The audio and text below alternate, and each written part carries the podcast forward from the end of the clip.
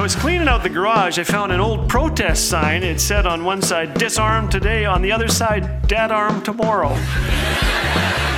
Thanks for joining us today. You're listening to Laugh Again with Phil Callaway.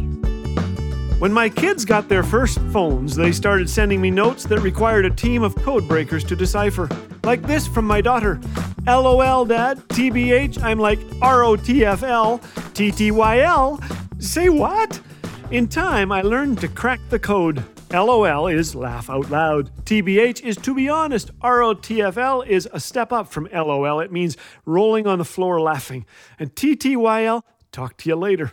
And there's ROTFLLAFGWBIHN, which of course means rolling on the floor laughing like a first grader with beans in his nose. Uh, okay, I made that one up. But whatever your age, I hope you LOL at our jokes of the month. Laugh along with my grandchildren. Here we go. A month after Hamish McTavish started at Harvard, his mother called from Scotland. And how are the American students, Hamish? she asked. They're so noisy, he complained. One neighbor endlessly bangs his head against the wall while another screams half the night.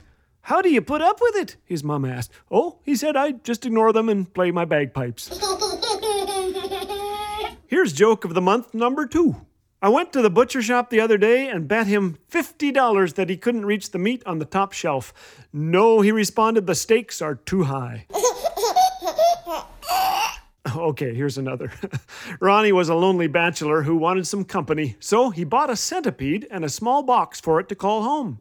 That evening, the bachelor asked the centipede, You want to grab some dinner?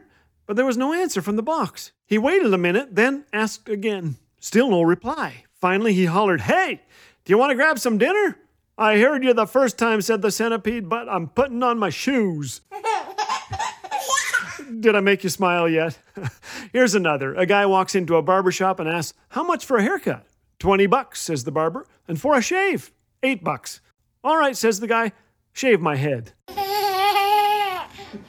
And finally, joke of the month number five. A hobo knocks on the door of the St. George and the Dragon Inn. The landlady answers, Could you give a poor man something to eat? asks the hobo. No, yells the woman, slamming the door in his face. The hobo knocks again. Now what do you want? The woman asks. The hobo says, Could I have a few words with George? Get it? St. George and the Dragon? In past episodes, we've leafed through a mountain of evidence on the benefits of laughter. Wise King Solomon wrote 3,000 years ago that a cheerful heart is good medicine, and science agrees. Laughter helps heal the body, the mind, and the soul. It's a natural painkiller. Good laughers live longer and happier lives. I've heard people say, Phil, I'm not an outward laugher, but I laugh on the inside. Unfortunately, there's no evidence that internal laughter carries the benefits of laughing out loud. If you want to enjoy the benefits of a good laugh, well, LOL. You know, you won't read far in Psalms without hearing about joy and laughter and gladness. You don't find the words LOL or laugh out loud, but throughout the Bible, we are told to shout for joy, sing for joy, dance for joy.